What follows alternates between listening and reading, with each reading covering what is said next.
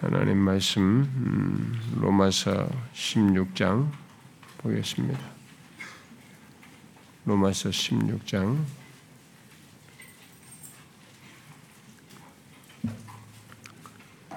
27절인데요. 우리 25절부터 27절까지 한꺼번에 쭉 같이 읽어봅시다. 25절부터 27절 시작. 나의 복음과 예수 그리스도를 전파함은 영세전부터 감추어졌다가 이제는 나타내신 바 되었으며 영원하신 하나님의 명을 따라 선자들의 글로 말미암아 모든 민족이 믿어 순종하게 하시려 알게 하신 바 그 신비의 계시를 따라 된 것이니 이 복음으로 너희를 능히 견고하게 하실 지혜로우신 하나님께 예수 그리스도로 말미암아 영광이 세세에 무궁하도록 있을지어다. 아멘. 아멘. 지혜로우신 하나님께 예수 그리스도로 말미암아 영광이 세세에 무궁하도록 있을지어다.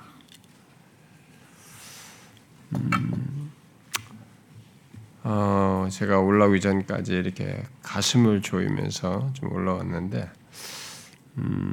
이 새벽 사이에 자다가 제가 또 딸꾹질을 시작해가지고 제가 딸꾹질을 시작하면 며칠씩 하거든요. 그래서 제가 오늘 설교 있죠. 내일 결혼 있죠. 이어서 주일이 있죠. 막 아주 초긴장을 했습니다. 밥 먹을 때 잠깐 괜찮다가 또다시 시작하고 아침에 잠깐 괜찮은데 또다시 계속 그래가지고 아주 걱정을 많이 하고 왔습니다.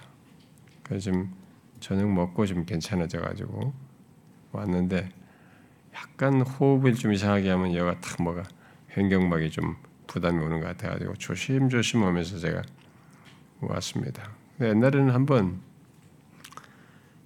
여기 예배 전에 올라오기 직전까지 딸꾹질하다가 진짜 기적적으로 이 설교 끝나고 금요 말씀인가요? 다 끝날 때까지 안 했어요. 그냥 내려가자마자 바로 딸꾹질 했어요. 그런 적이 있었어요. 제가 며칠씩 하고 그랬었거든요. 그 유튜브 보면 여러 방법이 있어요. 근데 그 방법이 잘 안 먹혀요. 근데 갑자기 밤에 왜 잠자다 그런 일이 벌어지냐 이해가 안 되는데 그래서 잠을 못 잤습니다. 계속 침대도 깎고 했으니까. 근데 지금 제가 말을 이렇게 좀 혹시라도 하다가 또 이게 호흡에 무슨 부작용이 있어가지고 할까봐 좀 약간 염려가 됩니다만 그런 일이 없어야 되겠죠. 만일을 하더라도. 여러분이 웃지 않고 들어야 되겠죠?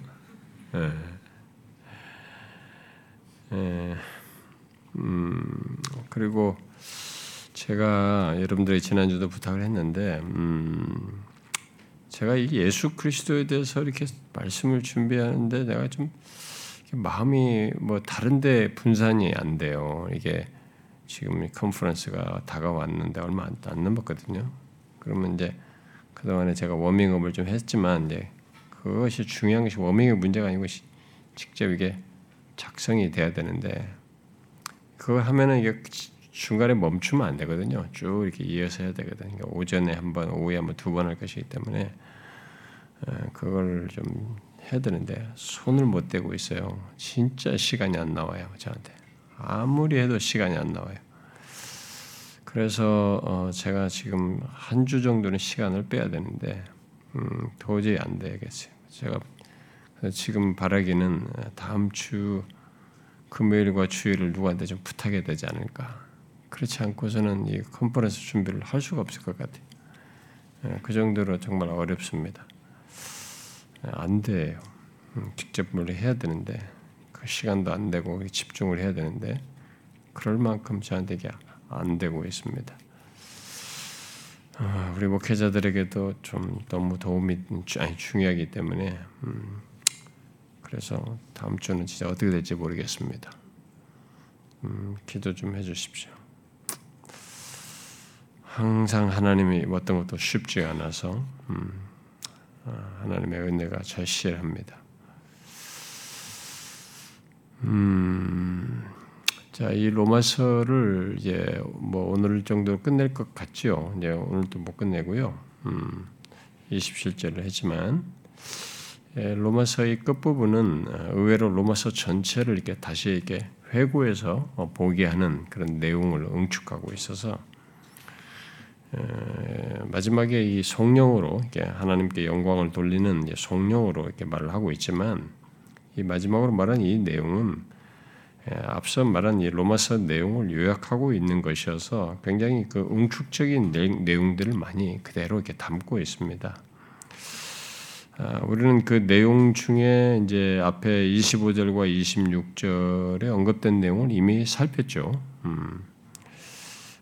찬양하며 영광 돌리고자 하는 하나님을 이게 먼저 말하는 것으로 이제 시작을 했는데 그 영광을 돌리는 하나님으로 처음 언급된 표현은 너희를 능히 견고하게 하실 이가 이 원문의 시작이었어요.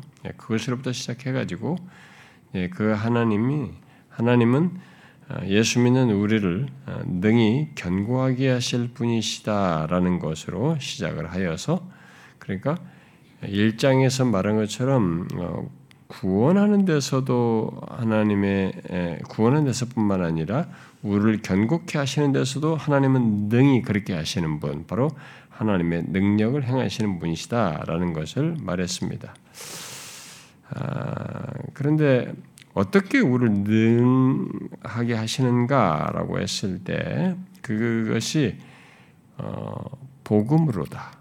이 복음으로라고 말을 하면서 복음을 통해서 임을 말하고는 이 복음이 얼마나 기이하고 놀라운 신비의 계시인지를 이어서 쭉 얘기를 했죠. 무엇을 따라서라는 세 개의 문구로 얘기했다고 그랬습니다. 나의 복음을 따라서, 예수 그리스도를 전파함을 따라서, 영세전에 감추었다가 나타나신 바 된 신비의 계시를 따라서. 그게 다 복음에 대한 이 복음에 대한 설명이에요. 그리고 그 복음을 통해서 이루고자 하는 이 목표가 무엇인지를 이 얘기를 해서 지난주에 살폈죠. 그것은 아브라함에게 약속한 대로 모든 민족이 믿어 순종하게 하는 것이다라고 했습니다. 자, 우리가 이제 앞서 말한 그 25절과 26절의 그런 내용에 이어서 이제 바울이 그 놀라운 신비 계시를 나타내시며 이루시는 하나님께 영광 돌리는 데 있어서 그 하나님이 어떤 분이신지 다시 27절에서 얘기합니다. 앞에서는 너희를 능히 견고하게 하실 분으로 시작했는데 그분의 동격으로 그렇게 하시는 분이 어떤 하나님이신지 자기가 영광 돌리시는 그 하나님을 구체적으로 서술을 하죠. 언급을 합니다. 어떤 하나님이라고 말하고 있습니까? 지혜로우신 하나님께 예수 그리스도로 말미암아 영광이 세세 무궁하도록 있을지어다 이렇게 말하고 있습니다. 바울이 로마서에서 말한 내용들을 이렇게 회고하면 이 바울이 이게 마지막에 찬양하며 영광 돌리는 하나님을 그 지혜로운 하나님으로 이렇게 뭐 다른 수식어들을 많이 쓸 수도 있거든요. 그 지혜로운 하나님으로 이 말한 것은 이제 굉장히 적절한 내용입니다.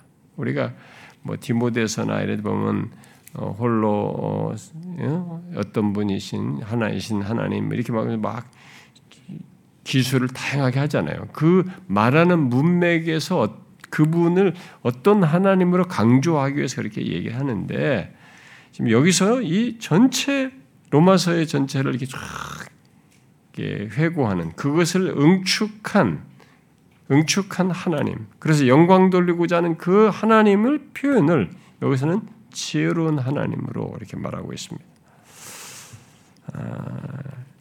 이제 우리가 생각을 해봐야 되는 겁니다. 이렇게 지혜로운 하나님으로 말하는 것이 진짜 바울이 말한 대로 이 지혜로운 하나님을 말하는 것이 우리가 여러분들이 그렇게 어떤 이해를 갖고 있는 그런 공감을 하는지 생각을 해봐야 되죠. 여기 요약 적극적으로 성령 속에 말한 것뿐만 아니라 더욱 상세하게 말한 앞선 내용들을 이렇게 쭉, 그러니까 여기 지금 25절부터 26절의 이런 내용을 이렇게 연결성이 있잖아요. 그 연결성을 가지고 지혜로운 하나님을 말할 수 있단 말이에요. 그런데 그것이 요약된 것이고, 이 요약된 것을 펼친 로마서의 이 전체 내용을 한번 이렇게 회고해 보란 말이에요. 여러분들이 로마서를 들었으니까, 그리고 또 여러분들이 많이 읽어서 알고 있으니까 로마서 전체를 회고해 보란 말이죠. 그러면 우리는 바울이 이 마지막 그 성령에서 찬양하며 영광 돌리는 그 지혜로우신 하나님, 이 하나님을 이 앞에 있는 내용에 대한 이해가 있으면 최소한 25절과 26절에 묘사된 내용에 대한 실체를 이해하고 있으면 지혜로운 하나님이라는 이 표현은 단순 문장이 아니에요. 문구가 아니에요. 그렇죠? 그냥 읽고 지나갈 내용은 아닙니다. 이 사람이 북받치는 하나님이에요, 지금. 영광을 돌리기 위해서 마음에 감동이 생기는 그 하나님을 이렇게 높이고 싶은 감동에 찬 그 하나님에 대한 이해의 표현이에요, 이게 지금. 지혜로운 하나님은. 그래서 여기서 찬양하며 영광 돌리는 지혜로운 하나님이 이미 25절과 26절에서 말을 했지만 또 로마서 전체 내용의 그것을 통해서 볼 때 로마서 전체 내용이 있게 하신 하나님입니다. 로마서 전체 내용 우리가 살펴봤잖아요. 굉장한 구원 얘기가 있습니다. 어마어마한 구원의 스토리가 있어요. 그 놀라운 얘기가 있습니다. 바로 그런 놀라운 일을 영세전에 뜻하시고 창세전에 뜻하시고 이루시며 또 완성하실 그 하나님을 지금 얘기하는 겁니다. 그러므로 우리는 여기서 멈추어서 바울이 찬양하며 영광 돌리는 하나님을 지혜로우신 하나님이라고 말한 것을 구체적으로 생각을 해봐야 합니다. 이 하나님은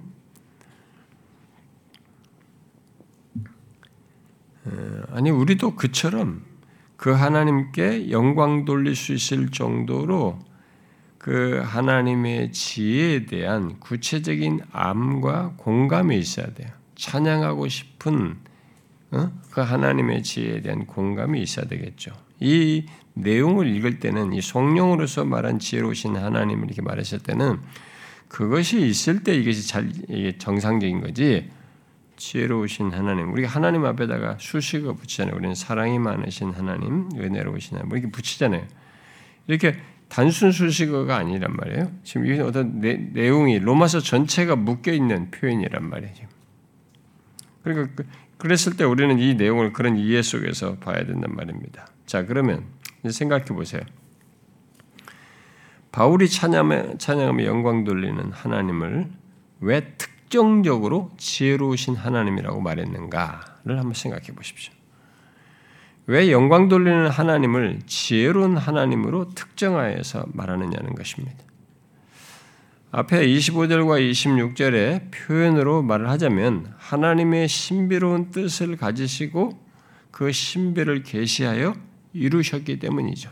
근데 그 신비에는 이제 이게 복음인데 이 복음 안에는 이제 하나님이 직접 육신을 입고 오셔서 구원의 모든 일을 행하시고 거기에 이 유대인과 이방인을 다 구원하는 어마어마한 내용이 담겨진 신비예요. 그렇죠? 그래서 우리가 이제 생각을 해봐야 되는 겁니다. 이런 내용을 우리가 로마서 살피면서 충분히 들어왔지만 바울이 다시 자기도 다 설명했어요 앞에서. 그러한 그 하나님을 지혜로우신 하나님이라면서 이렇게 감격하면서 영광을 돌리는 이것을 우리가 한번 따라가야 된다. 우리가 공감이 있어야 같이 가져야 된다는 거죠. 바울이 다시 그러하신 하나님을 생각하며 탐복하여서 영광 돌리는 하나님의 지혜. 우리도 이 같이 생각을 해보면 이미 다 설명을 들었었지만 진짜 내게 있어서 그 하나님의 지혜를 앞에 로마서 전체와 엮여서 한번 생각을 해봐야 되는 거죠. 로마서에서 말한 내용을 근거 삼아서 찬양과 영광을 돌리는 그 지혜로우신 하나님. 이미 바울은 앞에 11장에서 그 끝부분에 영광을 돌리잖아요, 하나님께. 그런데 그 말을 할 때 그것에 앞서서 유대인들의 우둔함을 얘기하고 그 우둔함 속에서 이방인들을 구원하시고 또 마지막에 유대인들 또한 구원하시고자 하는 이런 얘기를 쭉 거기서 쭉 얘기하지 않습니까? 그렇게 얘기를 하고 나서 11장 끝부분에서 하나님의 지혜를 거기서도 언급을 해요. 여기서도 지혜하지만. 그러니까 바울이 그런 얘기를 하면서 하나님의 지혜를 얘기했다는 거, 여기서도 이런 전체의 이런 역사가 있게 하신 그 하나님을 지혜로우신 하나님을 말했다는 것을 우리가 따라가 봐야 되는 거예요. 그리고 내게 있어서 하나님에 대한 이런 이해가 있느냐. 그래서 나를 구원하신 하나님 하면은 하나님이 나를 사랑하셨고 은혜로우셨다라는 이런 것에 익숙해 있어요. 왜냐하면 그 주관적인 그 수용성이 있는 표현은 나를 사랑하셨다라는 것이 되게 와닿거든요. 나를 향해서 은혜를 베푸시고 긍휼을 베푸셨다는 이게 와닿단 말이에요. 그래서 바울도 실제로 구원받은 자의 입장에 너들에게 있게 된 그 구원을 때 크신 사랑이라고 사랑을 입었다, 긍휼을 받다 이런 얘기 말한단 말이에요.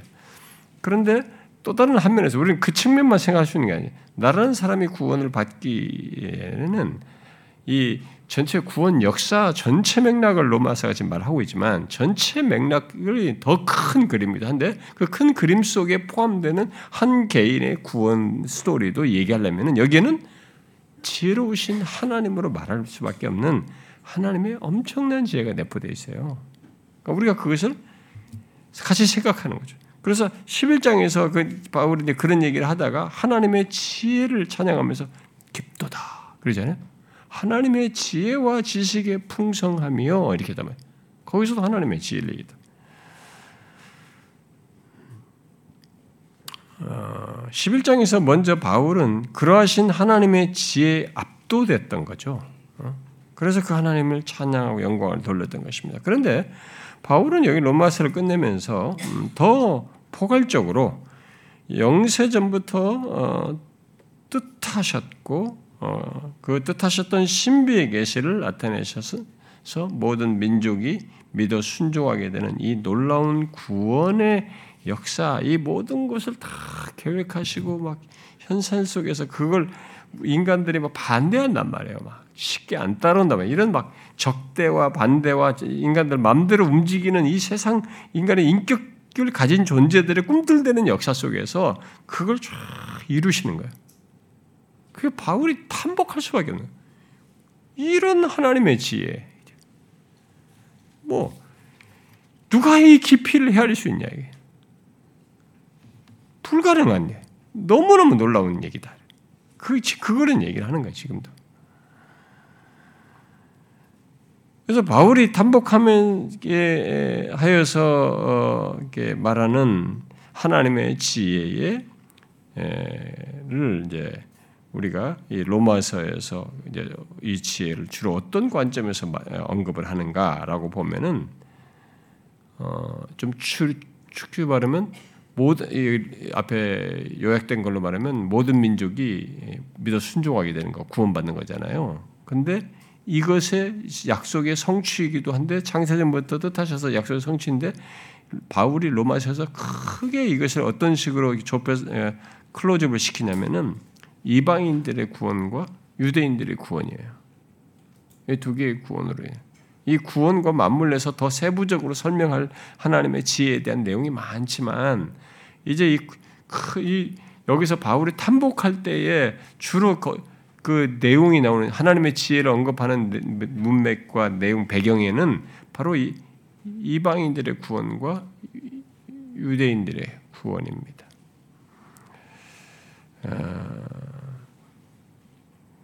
그래서 우리가 이제 똑같이 로마서에서 이 사람이 그런 걸 말하는 것을 조금 이게 한번 다시 이렇게 회고를 해봐야 되겠 텐데요. 그래야 이 하나님의 지혜가 조금이라도 더 와닿을 수도 있는데 사실상 더 많은 내용을 더 말할 게 많지만 그냥 그 정도로 로마서에서 말한 것에 비추어서만 주로 이제 말을 하자면은요. 우리는 과연 이런 유대인과 이방인이 어떻게 구원을 얻게 되는지, 있게 되는가를 이렇게 로마서에서 말한 바울이 이미 언급한 내용들을 쭉 펴서 보면은 여러분과 제가 많이 이런 거 이제 깊이 묵상의 내용인데요. 하나님의 이게 지혜가 이런 구원을 위해서 이루시는 그 지혜의 극치가 어디에서 나타난가 보면은 결국 그 구원을 위해서 하나님이 오시는 것에서부터 나타나거든요. 바로 그 놀라운 내용을 포함하여서 바울이 로마서에서 구원을 뜻하시고 이루시는 하나님의 지혜에 대해서 그 두 측면에서 얘기하는 겁니다. 이방인을 포함한 모든 사람, 곧 죄인들을 구원하시는 위해서 나타내신 하나님의 지혜를 주로 1장에서 8장에 주로 얘기하고 포함해서 이방인을 포함해서 모든 그들에게 이제 하는 얘기하고, 그 다음에 하나님께서 열방의 제사장으로 삼은 이스라엘과 관련해서 하나님이 언약을 맺으시는데 그 언약을 지키셔서 구원하시는 것과 관련해서 나타내시는 지혜를 주로 말하는 것이 이제 9장부터 11장이란 말이에요. 그러니까 우리가 이제 그런 내용을 하나님의 지혜를 영광을 돌리는 찬양하는 하나님의 지혜의 시각에서 한번 딱 회고해 보면, 그동안에 우리는 하나님을 우리를 어떻게 구원하셨고 죄인을 어떻게 하셨다 이 표현에 익숙해 있는데, 하나님의 지혜 입장에서 회고해 보면 아, 바울이 마지막에 이렇게 로마서 끝절을 이렇게 지혜로우신 하나님으로 말하면 영광 돌리는 게 진짜 와닿습니다. 최소 어느 정도 와닿게 된다고. 여러분, 이방인인 그래서 우리부터 진짜 생각을 해봐요. 이방인인 우리의 구원에 나타난 하나님의 지혜와 함께 이스라엘 백성들의 역사 속에서 보인 그 모습들, 그 불신앙적인 모습에도 불구하고 그들에 대해 언약을 지키면서 구원하시는 이 하나님의 지혜를 로마서에서 말한 걸 같이 이렇게 연결해서 한번 생각해봐요. 근데 먼저 죄 있는 인간을 구원하시는 데서 나타난 하나님의 지혜를 한번 생각해 보십시오. 우리는 꼭 생각해야 됩니다. 예수 믿는 사람들은. 죄 있는 자를 거룩하신 하나님, 공의로우신 하나님께서 구원하시는 이 얘기를 로마서는 아주 상세하게 얘기합니다. 모든 사람이 죄를 범하였다. 우리가 로마서 1장 18절부터 3장 20절까지 보면 인간은 목구멍까지 죄가 가득 차있다. 나오는 게 죄다. 그래서 모두가 죄를 범하였다. 그러니까 그런 인간 조건에게 구원에 대한 어떤 얘기를 스스로는 할 수가 없는 거예요. 그 죄에 대한 심판 외에 거기에 대해서 율법이 판결하면서 내리는 정죄 외에 다른 것을 말할 수 없단 말이에요. 특히 거룩하신 심판자, 의로우신 심판자 앞에서 그 죄인이 받을 수 있는 것은 그 죄의 싹수로서 받는 심판밖에 없단 말이에요. 그런 죄인을 어떻게 구원하시느냐. 그 구체적인 설명을 로마서 앞부분에서 하는 거예요. 1장부터 8장까지 해주는 거죠. 하나님의 법을, 율법을 거스린 인간, 모두 심판받아 마땅한 죄인인 인간, 하나님의 영광에 이를 수 없는 죄인인 인간을 구원하시기 위해 하나님이 어떤 지혜를 발휘하셔 나타내셨는가. 1장의 서론적인 얘기를 하고 나서부터 그 인간 조건과 상태를 3장 20절까지 딱 말하고 나서 3장 21절 이하에서 구체적으로 얘기하잖아요. 무엇입니까? 죄인을 구원하시는 하나님의 지혜가 나타난 방법이 어떻다고 말했어요. 여러분 다 기억하죠? 로마서 참 우리가 3장부터 막 진짜 그 다시 회고해 보면 너무 가슴 뜨거웠던 내용들을 가득 찼죠. 죄인을 구원하시는 하나님의 지혜가 나타난 방법이 무엇입니까? 여러분 그 3장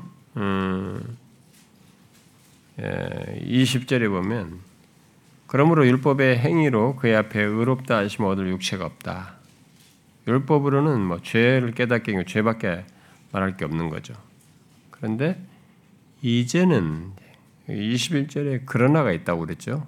그러나가 굉장히 중요한 접속사로 끼어 있습니다. 그러나 이제는 율법 외에, 율법으로는 아무도 그 죄 있다는 얘기밖에 할 수가 없기 때문에, 근데 하나님의 한 의가 나타났으니 이렇게 말하고 있어요.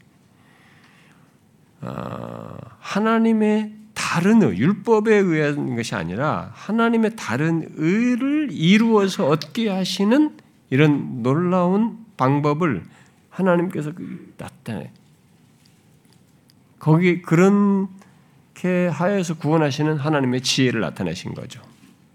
이게 그것이 구체적으로 어떻게 되는지, 그것은 23절부터 25절의 내용이 말해주잖아요. 하나님 아들이 이 땅에 오셔서 죄인들의 죄를 담당하시고 속량하시는 방법을 통해서입니다. 여러분, 그 23절은 모든 사람의 죄를 범하여서 하나님 영광이 못한다 했는데, 그런 조건에서 어떻게 구체적으로 설명해요? 하나님의 의를 얻게 하기 위한 내용을 구체적으로 설명하는 게 뭡니까? 24절, 25절 한번 읽어봐요. 시작. 그리스도 예수 안에 있는 속량으로 말미암아 하나님의 은혜로 값없이 의롭다 하심을 얻은 자 되었느니라. 이 예수를 하나님이 그의 피로서 믿음으로 말미암는 화목제물로 세우셨으니, 이는 하나님께서 길이 참으시는 중에 전에 지은 죄를 간과하심으로 자기의 의로우심을 나타내려 하시오.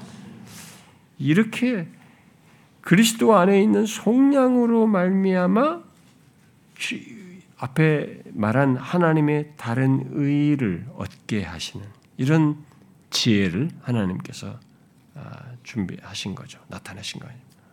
결국 그리스도의 죽음, 곧 그가 죄인의 죄를 지고 화목제물이 되는 것을 통한 구원 방법이, 그리고 그렇게 해서 의를 얻게 하시는 방법이 나타난 것이 바로 하나님의 지혜였던 것이죠.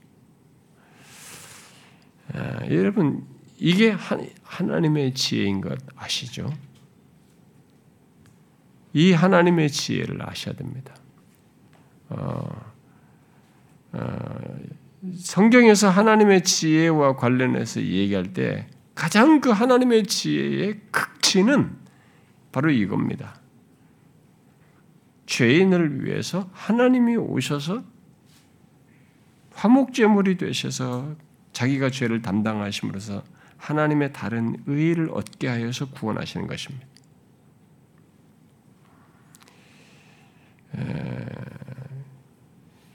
예수 믿는 사람은 이 하나님의 지혜를 아는 사람들입니다. 그리고 이 지혜에 놀라는 사람들이고, 여기 바울처럼 이 하나님의 지혜를 보고 주님께 영광을 돌리는 사람들인 거죠. 그런데 이 지혜는 예수를 믿어야 알게 되고 보게 됩니다. 예수를 믿기 전까지 하나님의 지혜가 안 보여요. 실제로 고린도전서 1장에서 바울이 그런 얘기를 하잖아요. 이 지혜가 믿지 않는 사람들에게는 어리석게 보인다는 거죠. 여러분, 그 고린도전서 한번 보세요. 고린도전서 1장에 얘기하잖아요.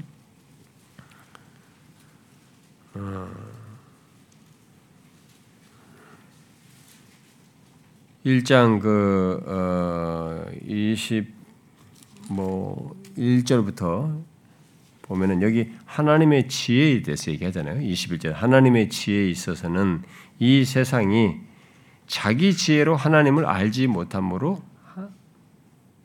하나님께서 전도에 미련한 것 믿는 자들을 구원하시기를 기뻐하셨다. 그러니까 이 세상이 자기 지혜로 하나님을 알지 못하기 때문에 이 하나님께서 나타내신 지혜를 알지 못합니다. 그러니까 자기 지혜인가, 자기 지혜라고 하는 것이 자기가 가지고 있는 경험적이든 무엇이든 간에 이 세상에 가지고 있는 자기 수준의 지식이에요. 자기 논지를 따라서 갖는 그것으로 보기 때문에 이거 못 보는 겁니다. 그래서 결국 영적인 눈이 감겨 있기 때문에 못 보는 거죠. 그래서 우리는 그리스도의 십자가의 죽음을 이 십자가의 죽음에 나타난 하나님의 지혜를 보는 것은 어떻게 언제 결국 보게 됩니까? 24절을 보십시오. 제가 아까 21절 읽었잖아요. 22절 23절부터 먼저 읽고 설명합시다. 유대인은 표적을 구해요. 그러니까 이 하나님의 지혜가 안 보입니다. 이 사람들은 표적을 구하는 그런 지혜, 하나님의 지혜는 안 보이고 그것은 수용이 안 됩니다. 헬라인은 지혜를 찾습니다. 소피아 말이죠. 그런데 그러다 보니까 이 십자가에 못 박힌 그리스도, 우리가 믿고 전하는 십자가에 못 박힌 그리스도, 여기에 대해서는 저 사람들은 그건 너무 어리석은 거예요. 유대인들은 너무 거리끼고 유병인들은 미련한 것으로 여기는 겁니다. 그러나 24절에 보면 오직 부르심을 받은 자들에게는, 그러니까 뭐 유대인이든 헬라이든 부르심 받은 자에게는 그리스도는 하나님의 능력이요, 그 다음에 뭐예요? 하나님의 지혜예요. 이 부르심을 받은 사람들에게 그리스도가, 이 땅에 오셔서 십자가에 못 박히신 그 그리스도가 하나님의 지혜로 보이는 거예요. 질문하겠습니다, 여러분. 여러분은 십자가에 못 박힌 그리스도가 하나님의 지혜로 보이십니까? 거기에 나타난 하나님의 지혜를 보십니까?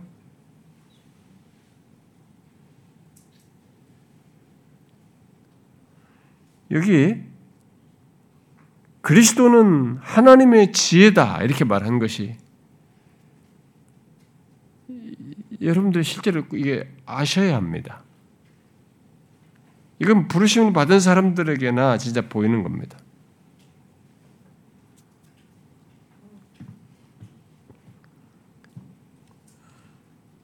그러니까 결국 그리스도의 십자가의 죽음에서 하나님의 지혜가 총체적으로 결정적으로 나타나는 거죠. 왜 그것이 지혜인지는 제가 앞에서 잠깐 얘기했습니다. 왜 하나님의 왜 그리스도가 하나님의 지혜입니까? 로마서 앞부분을 말하자면 모든 사람의 죄를 범하여서 이 죄 있는 조건에서는 심판밖에 없어요. 거기에 구원이 가능하게 하는 이 일을 위해서 인간에서는 방법이 낼 수가 없잖아요. 근데 거기에 거룩하신 하나님이 자신의 속성과도 일치되고 자신의 의로움도 지키시면서 이 죄인인 인간을 구원하여서 하나님의 의를 죄 있는 자인데 의를 얻을 수 있는 이 길이, 죄 없는 하나님의 아들이 메시아로 오셔서 그 죄를 담당함으로써 구원하시는 이런 일을 그렇게 해서 의를 얻게 하시는, 그러니까 너무 놀라운 해결책이죠. 이런 하나님의 지혜를 나타내셨기 때문에 결국 그리스도가, 이 땅에 오신 그리스도가 그 답을, 해결책을, 구원하는 해결책을 내셨기 때문에 하나님의 지혜라고 말하는 것입니다. 그런데 이것을 모르고 신앙생활을 하면서 만약에 십자가를 말한다 그러면 이 사람들은 기독교의 종교 개념으로 지금 십자가를 말하는 것입니다. 고린도서 1장은 그리스도의 십자가를 통한 구원을 미련한 것으로 보는 사람들, 그런 사람들은 자기 지혜로 그것을 보기 때문이고 자기 지혜로 하는 것 이상을 알지 못하기 때문에 그렇다는 것을 얘기하고 있는 것입니다. 그러나 여기 부르심을 받은 사람들은 그 지혜를 봅니다. 이 세상을 구원하고 나 같은 죄인을 구원하는 유일한 해답이 그리스도다. 이렇게 죄를 해결하는 길이 아니라면 이 세상에서는 구원을 말할 수 없다. 그 누구도 구원을 받을 수 없다라는 것을 보는 것입니다. 하나님의 지혜를 보는 거죠. 여러분은 이 지혜를 아는 자입니까? 정말 이 지혜를 아는 사람입니까? 그냥 안다고 생각하는 것이 아니라 진짜로 이 하나님의 지혜를 아느냐는 거예요.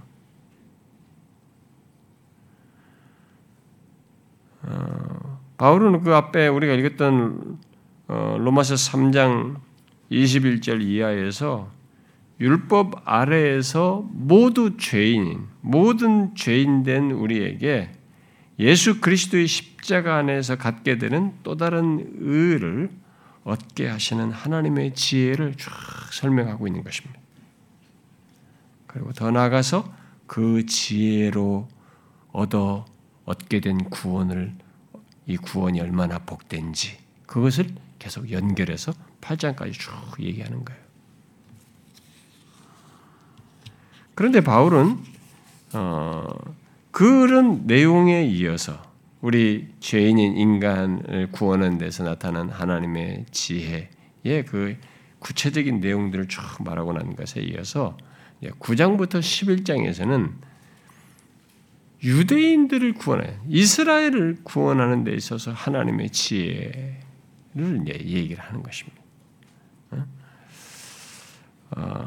이스라엘을 구원하는 데서 당시에 여러분 알다시피 이스라엘 백성들의 역사를 보면 끝자락에 보면은 아브라함이 언약하고 뭐 계속 언약을 맺는데 끝자락에 보면 아주 포로로 잡혀갔다가 돌아왔지만 뭐가 이게 오히려 구원자가 왔는데 예수 그리스도를 믿지 않는 거부하는 그래서 멸망으로 단하고 이 하나님이 예비하신 구원과는 상관없는 전체적인 분위기를 유대인들이 갖는 그런 모습이 있단 말이에요.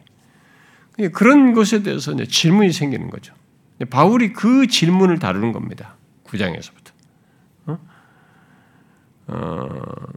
그래서 9장 전반부에서 그리스도를 거역하면서 구원에서 멀어진 유대인들을 보면서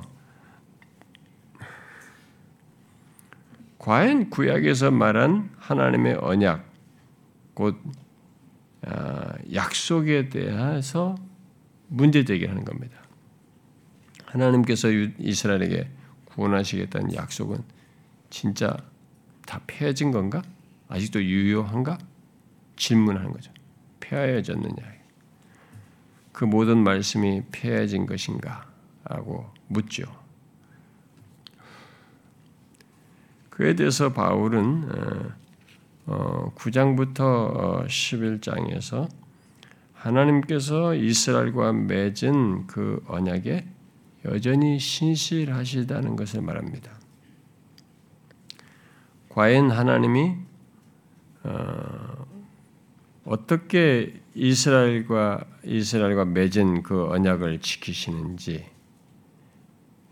그 내용을 이제 바울이 설명을 하죠.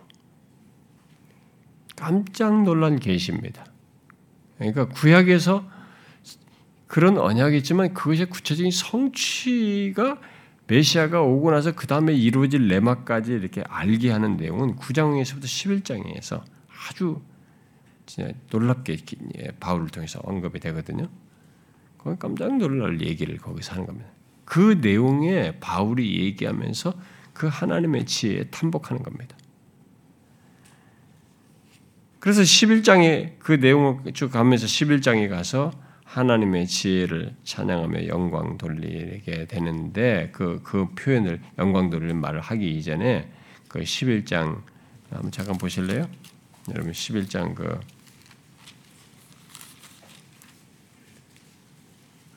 11장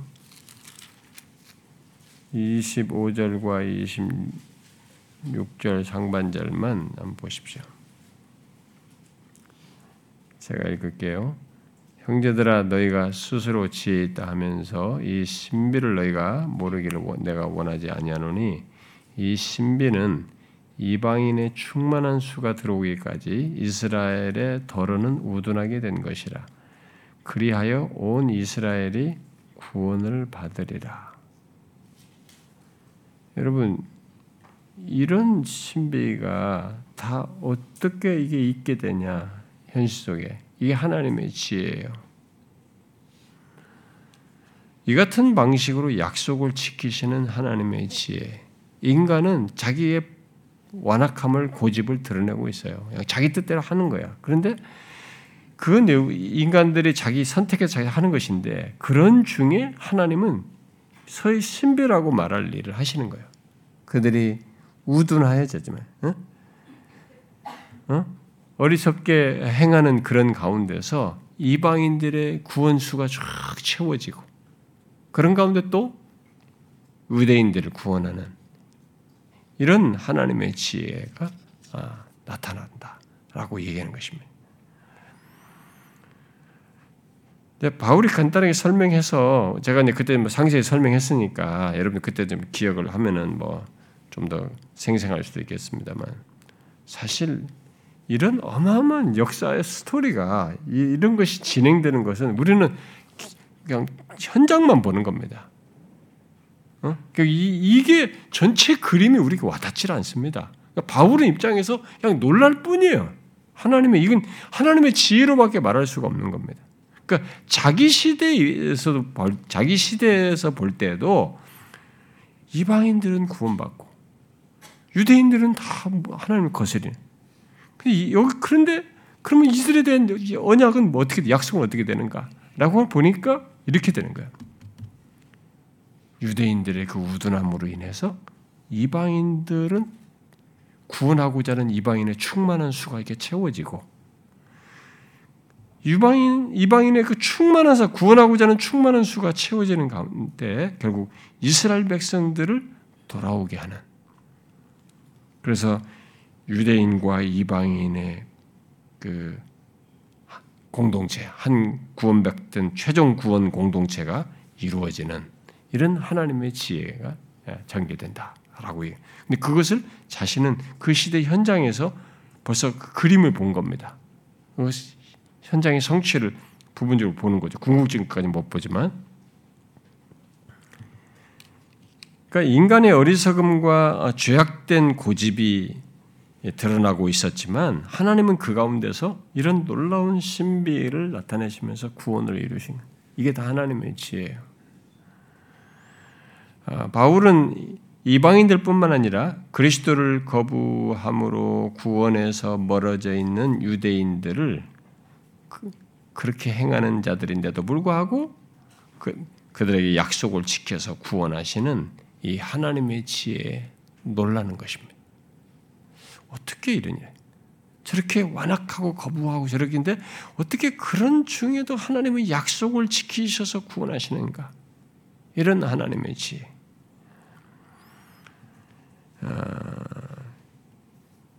그래서 그런 지혜를 이렇게 말하고 난 뒤에 바울이 로마의 그리스도인들에게 로마 그리스도인들이 대부분 이방인이잖아요.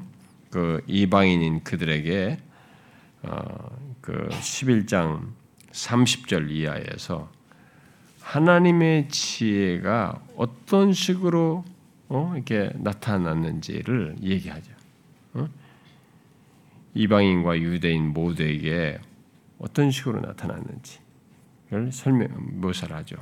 여러분 30절부터 32절까지 한번 읽어봅시다. 시작. 너희가 전에는 하나님께 순종하지 아니하더니 이스라엘이 순종하지 아니함으로 이제 긍휼을 입었는지라.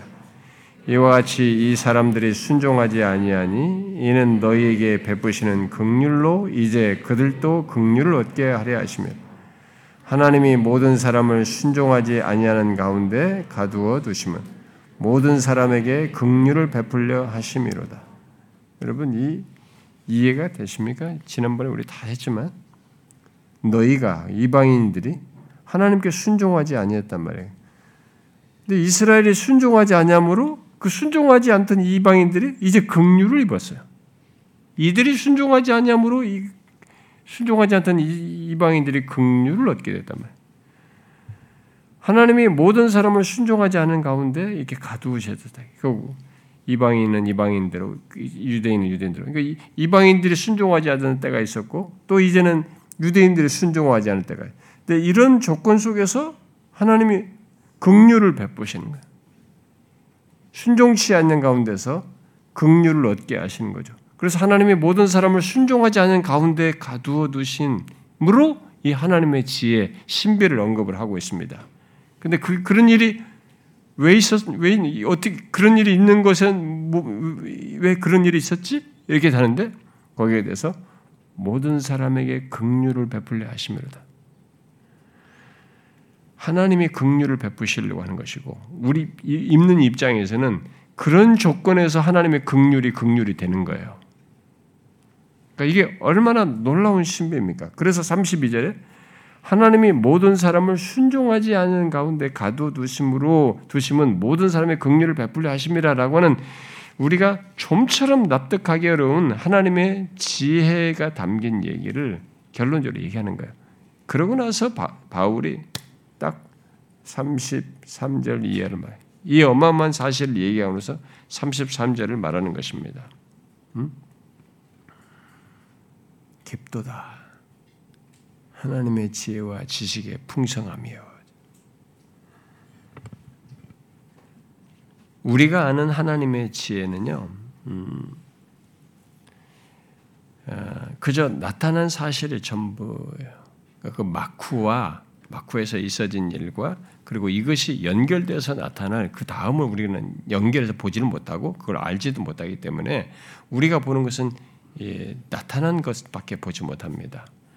그래서 특히 그 가운데서 내가 지식적으로 이제 알게 된 것, 그것에 따라서 우리는 하나님의 지혜를 보는 수준이죠.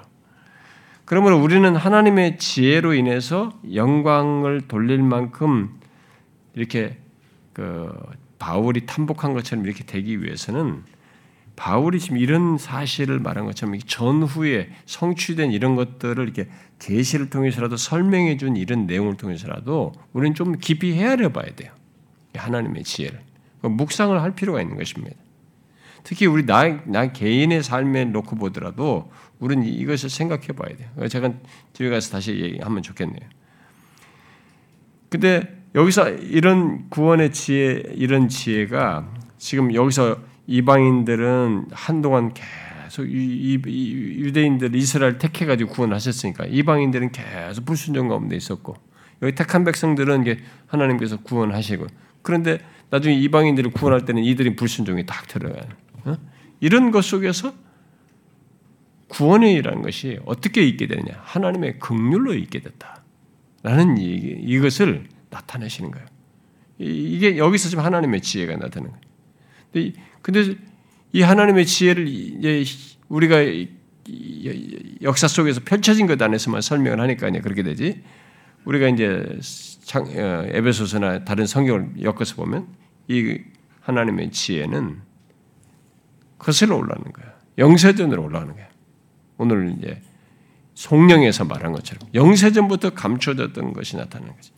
그런 구원의 계획을 가지시고 또 계시하시고 이루시는 것에서 하나님의 지혜가 특히 하나님 자신이 오셔서 우리의 죄를 지시고 해결하시는 데서 나타난 지혜 의의가 없는 자에게 완벽한 의를 얻게 하시는 하나님의 지혜 그리고 그 결정적인 하나님의 지혜의 나타남에 근거해서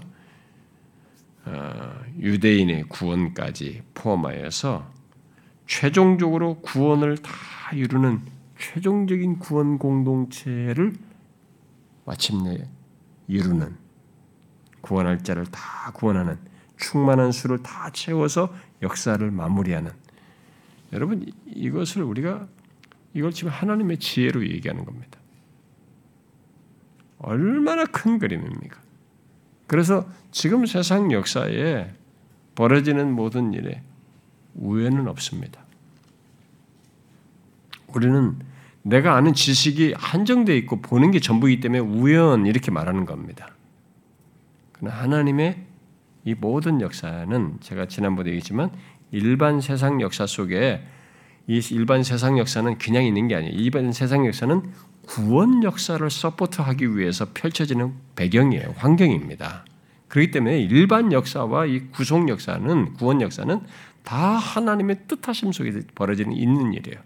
우연한 것처럼 같고 그냥 구름이 저쪽에서 인도 태평양 지역에서 이렇게 막 많이 만들어져 가지고 우리 쪽에 이제 필리핀 옆에 거기서 또 몇 개 구름들이 몇 개 모여 가지고 그것이 주로 이제 북쪽으로 우리 쪽으로 일본이냐 중국이냐 우리로 올라오고 막 태풍이 올라오고 막 이렇게 현상들이 벌어지고 있는 것으로 여겨집니다. 우리는 그냥 나타난 것밖에 분석밖에 못하죠. 있는 것밖에.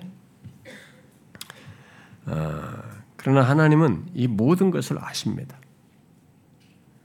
그리고 점점 우리는 뭐 탄소 배출이다 뭐다 이렇게 해서 인간이 환경을 파괴함으로써 더욱 만드는 우리의 재앙적인 이런 것들이 더 생기고 환경적으로 생기는 이런 것들 바이러스가 더 창궐하는 이런 것들을 하나님은 아십니다. 이런 것조차도 하나님의 뜻을 이루는 것 속에 다 있는 거예요. 그리고 그런 것들 속에는 구원 역사와도 맞물려 있습니다. 어떤 사람은 이런 바이러스가 창궐하는 것 속에서 구원받아요. 이 사람은 바이러스가 창궐하기 때문에 그런 재난을 겪었기 때문에 하나님을 찾는 것도 있어요. 우리는 헤아리지 못하는 수많은 이게 전 우주적인 구원 역사에서도 큰 그림에서 하나님이 지혜 있지만 거기에 구원하시는 한 구성원 개개인이 하나에도 여기는 하나님의 지혜가 다 있습니다. 여러분도 개인의 인생의 구원 스토리를 한번 해보세요. 내가 인생의 그때 그 시점에 왜 거기서 거기 있고 이런 거 보세요. 거기에는 하나님의 놀라운 지혜가 있습니다. 설명할 수 없는 지혜가 있어요. 제가 만들었다고 말할 수가 없는 그렇게 우리는 그렇게 될 수도 없습니다. 우리는 여러분 제가 계시록 우리가 다 옛날에 설교를 했기 때문에 계시록 성경 공부하는 사람들은 뭐 그걸 공부하면서 거기서 보시겠습니다만은 그 거기 대접이라든가 인 이런 재앙들 있잖아요. 7 대접 그런 거 할 때도 그런 것을 할 때 결국 주님이 오시기 전에 이 더 세상에 이런 여러 가지 난리 소문도 있고 막 이런 것들도 있을 것이다. 근데 그것은 사실은 결국 시작에 불과한 것인데 그러나 이제 최종의 더 결정적인 것은 하나님과 관련된 이런 구원 역사와 관련돼서 하나님께서 행하시는 뭐 배교든지 뭐 이런 것들이 다 관련돼 있습니다만 이 자연 현상에 있어서는 그런 것들도 결국 주님이 오신 것과 관련해서 있는데 징조등과 이런 것들이 근데 그런 것은 이 끝부분에 일어난 것들 중에 하나의 시작에 불과한 것들에 지나지 않죠. 그런데도 우리는 그런 것들을 갈수록 더 격한 것들을 많이 봅니다.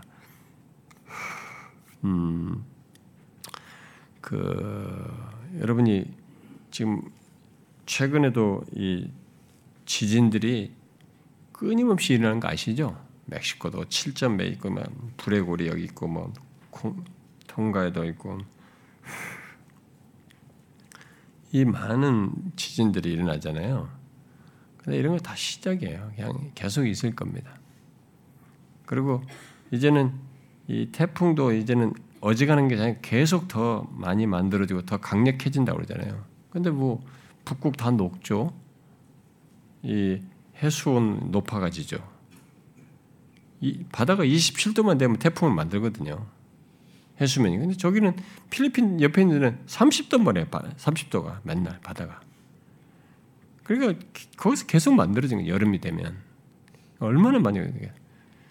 한 주마다 하나씩 만들어졌어요. 최근에. 거기서 태풍이 만들어진 게 한 주마다 하나씩 매주 토요일마다 태풍이 거기서부터 시작됐더라고요. 통계를 이번에 보니까 앞으로도 더 만들어지겠죠. 바다 온도는 올라가면 올라갈수록 우리나라도 지금 1도 2도 더 높아졌잖아요. 그래서 제주도 같은 데도 아열대 고기들이 올라와 있잖아요. 해수면이 올라간 겁니다. 그게 다 태풍 만들 수 있는 거면 더 많은 재앙들이 있겠죠. 그런데 이런 것들은 다 이제 진행되는 것입니다. 그런데 그런 진행되는 것 속에서 그게 다 우연하게 있지 않고 하나님은 이 구원 역사와 맞물려서 이런 역사를 진행하는 겁니다. 최종적인 마지막 피날레와 다 엮어서 있는 그 다음인 것입니다. 그러니까 단회적으로 벌어진 건 아닙니다. 지금까지 있었던 뭐 코로나가 끝난 게 아니에요. 코로나로 인해서 생겨난 긍정과 부정은 뭔가로 다음으로 또 연결되는 것이 있는 것입니다. 그래서 하나님은 지금도 뜻을 이루시는 겁니다. 구원 역사를 이루시죠. 그런데 이게 우리는 아는 바가 없기 때문에 우연으로 보입니다. 그런데 이것은 다 하나님의 아심이 그의 지혜 속에 있는 것이 그리고 그런 것 속에 한 개개인의 구원의 내막이 있습니다. 그 개개인의 구원에도 하나님의 놀라운 지혜의 나타남 속에서 있게 되는 것이죠.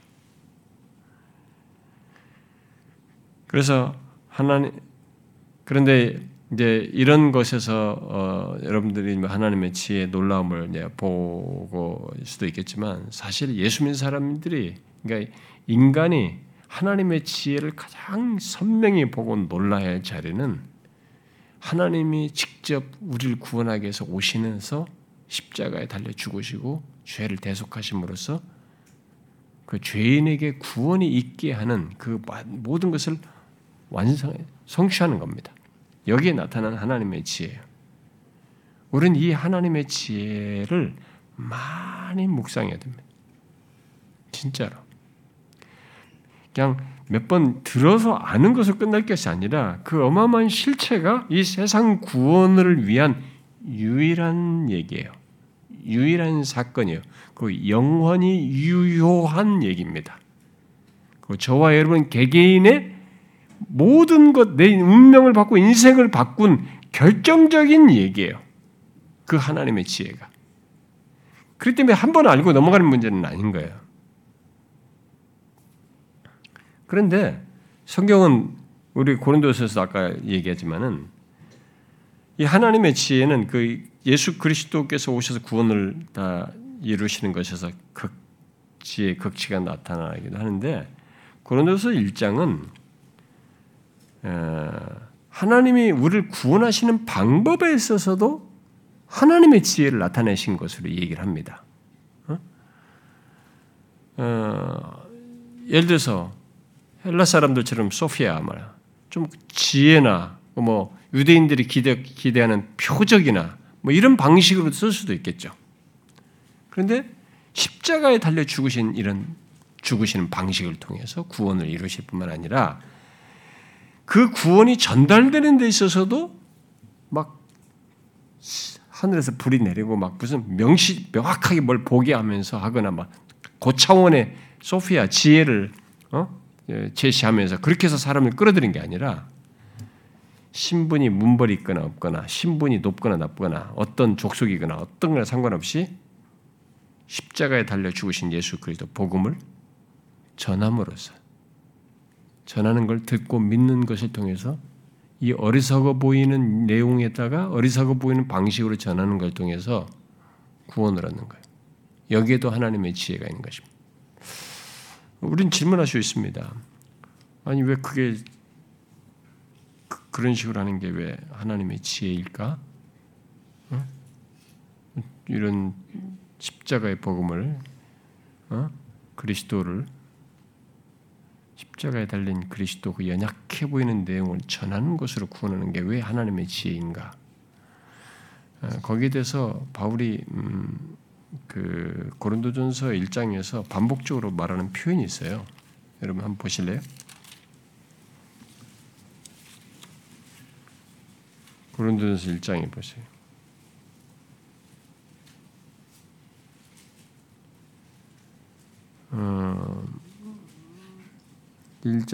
그 형제들아 라고 하면 26절부터 쭉 얘기하면서, 야, 우리들의 무엇으로 구분하지 않고 문벌 좋은 자가 없다. 우리는 야 부르심을 봐라.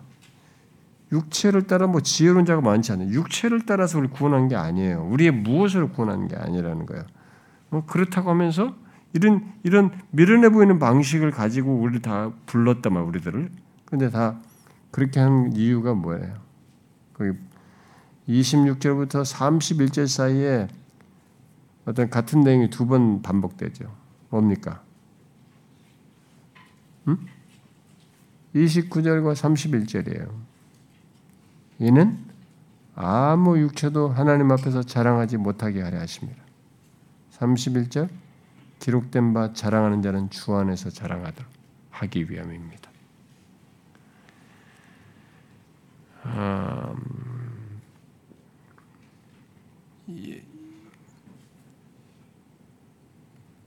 이렇게 하는데, 이런 결론을 갖도록 하는데 하나님의 지혜가 있는 것입니다. 지혜가 나타나는 것입니다.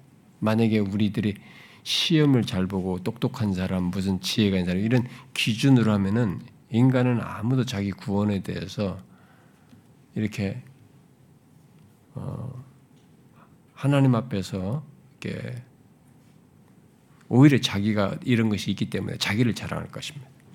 아, 나는 아무것도 자랑할 것이 없습니다라는 이 결론을 갖지 않을 것입니다. 자랑하더라도 그건 주 안에서 하나님이 하신 것을 자랑하는 이런 식의 결론에 이르지 않을 것입니다. 그러니까 이런 결론에 이르도록 하기 위해서 이게 원래 참된 구원이죠. 진짜 구원이죠. 하나님이 주신 진짜 구원이죠. 그런 구원에 대한 마땅한 반응을 모든 사람이 구원하는 사람들이 갖도록 하기 위해서 하나님이 전도의 미련한 방법으로 사람에게 구원으로 이끄는 겁니다. 십자가에 못 박힌 그리스도를 어리석어 보은 이 내용을 전도의 미련한 방식으로 해서 똑똑하냐가 아니라 그런 어리석어 보이는 이 방식에 반응하는 사람들, 나이가 어리든 가난하든 문벌이 좋지 않든 신분이 별로 좋지 않든 그들을 구원하신. 그래서 하나님 앞에서 아무도 자랑할 것이 없게 하는. 그래서 자랑한다고 하면 하나님밖에 자랑할 것이 없어요. 주님이 하신 것밖에 자랑할 것이 없어요. 이 결론에 있는 것입니다. 이게 하나님의 이런 구원의 방식에서도 하나님의 지혜가 나타나는 것입니다. 그래서 실제로 이 세상 역사에 1세기부터 지금까지 남겨진 많은 신자들의 글과 회고록이나 일기나 그런 사람들, 그리고 지금도 우리들이 모두가 공통적으로 참되게 예수 믿 구원받은 사람들이 예외 없이 구원받은 사람들이 1세기부터 지금까지 모든 세계 어느 인종 마찬가지 모든 사람이 공통적으로 하는 것이 뭡니까? 예수 믿기 전에는 잘 나간 게 많아요. 내가 뭐고 무슨 사고 뭐 세상에서 뭐 잘 나가고 뭐 황제고 뭐 다 짱짱한 게 다 있을 수 있습니다. 그런데 이 사람들이 구원받고 나서 예수 믿고 나서 뭐라고 말합니까? 하나님 앞에서 자랑할 것이 없다는 거예요. 똑같은 반응을 보입니다. 어떻게 그럴 수 있습니까? 최소한 달라야 되잖아요. 배경이 짱짱하거나 자기가 좀 뭐라도 있으면 그걸 자랑해야 되잖아요. 자기 뭘로 구원받았다고 해야 되잖아요. 근데 진실로 구원받은 사람들은 거기 결론에 이르러요. 하나님을 높입니다. 그리스도를 높입니다. 이게 뭡니까? 이게? 하나님의 지혜예요, 여러분. 그것도 하나님의 지혜예요. 그래서 결국 우리 개개인의 이 결론에 보면 내가 하나님 앞에서 자랑할 것이 없다. 나의 그리스도인됨 구원받은 것에서 하나님 앞에서 아무것도 자랑할 것이 없고 오직 하나님만 자랑할 수밖에 없다라는 이 결론에 내가 이르게 된 것은 나의 그 삶에 이런 결론에 있기까지 하나님의 지혜가 나타난 거죠. 나의 구원을 위한 하나님의 지혜의 나타남 속에서 있게 된 것이죠. 굉장한 것입니다. 근데 우리가 지금까지 로마서를 얘기하면서 다양한 얘기를 하면서 제가 항상 결론에 가서 그런 얘기를 자주 했지만은 예수 믿는 사람들이 자기가 예수 믿는 사람 된 것, 구원받은 것에 대한 실체를 너무 가볍고 단편적으로 생각한다는 겁니다. 그리고 자기 주도적으로 생각한다는 겁니다. 뭘 얻었느냐, 내가 조금 나아졌느냐, 기분이 좋으냐, 현실이 좋으냐 이런 수준에서 자기의 그리스도인 된 것과 구원을 자꾸 측량하고 그걸로 좋았다가 나빴다를 반복한다는 겁니다. 그런 게 아니에요, 여러분. 지금 보세요. 한 사람의 구원은 이 사람이 예수 믿는 사람이 됐다는 얘기는 나의 무엇에 의해서 흔들릴 수 없는 이런 지혜로우신 하나님의 막후에 있는 겁니다. 그분의 지혜의 나타남이에요. 근데 그 지혜의 나타남의 실체를 보니까 하나님이 와서 죽으신 겁니다. 우리의 죄를 대속한 거예요. 십자가에 달려 죽으신 겁니다. 완벽한 의를 주신 거예요. 이 모든 전적으로 내 밖에 어마어마한 실체가 있어서 구원이 되고 그리스도인이 된 겁니다. 다 하나님께서 행하신 겁니다. 그래서 자랑을 할 수가 없는 거예요. 우리 무엇을. 하나님 앞에서 자랑할 육체가 없는 겁니다. 근데 교회 안에서 뭐가 자랑할 것도 자기 육체를 자랑하고 아직도 제가 뭐가 있다고 이런 건 이 사람은 아직도 뭘 모르는 겁니다. 구원을 잘 모르는 거예요, 지금. 자랑하는 자는 주 안에서 자랑하는 겁니다. 하나님을 자랑하는 거죠. 그리스도를 자랑할 수밖에 없는 겁니다. 그러니까 나의 무엇으로 생각을 했기 때문에 이런 얄팍한 걸 가지고 자기 그리스도인 된 것과 구원받은 것을 가지고 현실에 이런 걸 가지고 좋았다가 나빴다 하는 걸 가지고 자기가 그리스도인 된 것 구원받은 것에 일일비하는 거예요. 아니라니까요. 제가 항상 얘기하잖아요. 그리스도인 된 것과 구원받은 것은 이런 나의 몇십 년짜리 내가 진짜 아무것도 아닌 나의 공로 이런 것이 아니고 나의 행위가 아니라 하나님이 행하신 이런 놀라운 지혜의 산물이고 그 속에 하나님의 직접 오셔서 우리의 죄를 다 대속하신 하나님께서 생각하신 큰 실체 때문에 그리스도인 된 것이고 구원받은 것을 얘기하는 거예요. 그래서 흔들릴 수가 없는 겁니다, 여러분.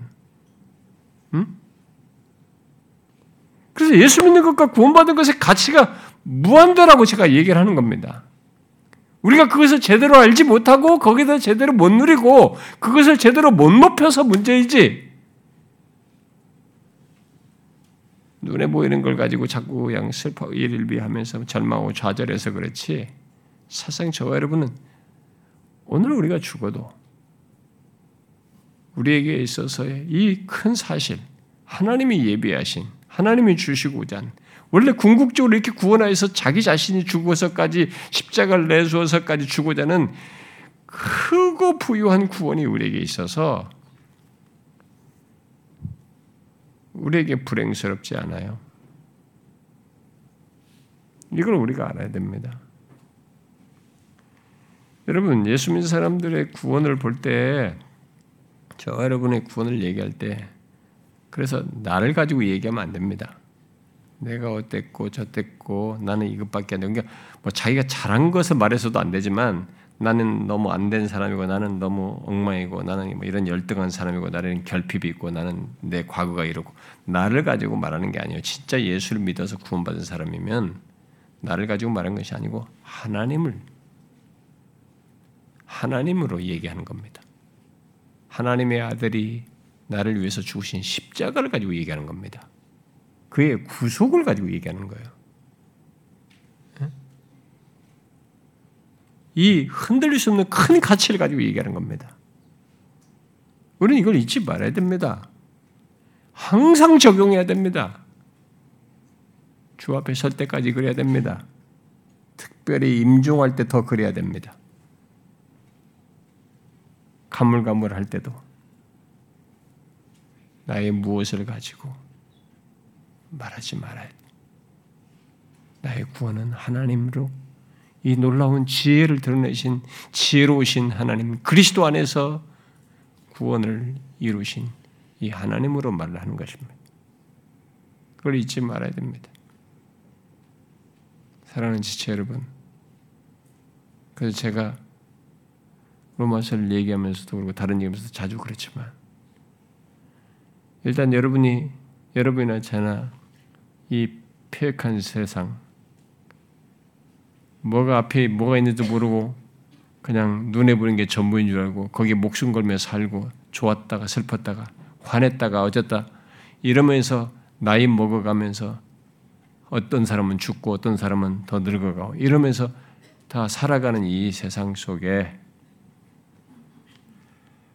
우리가 예수 그리스도를 믿어 구원을 받았으면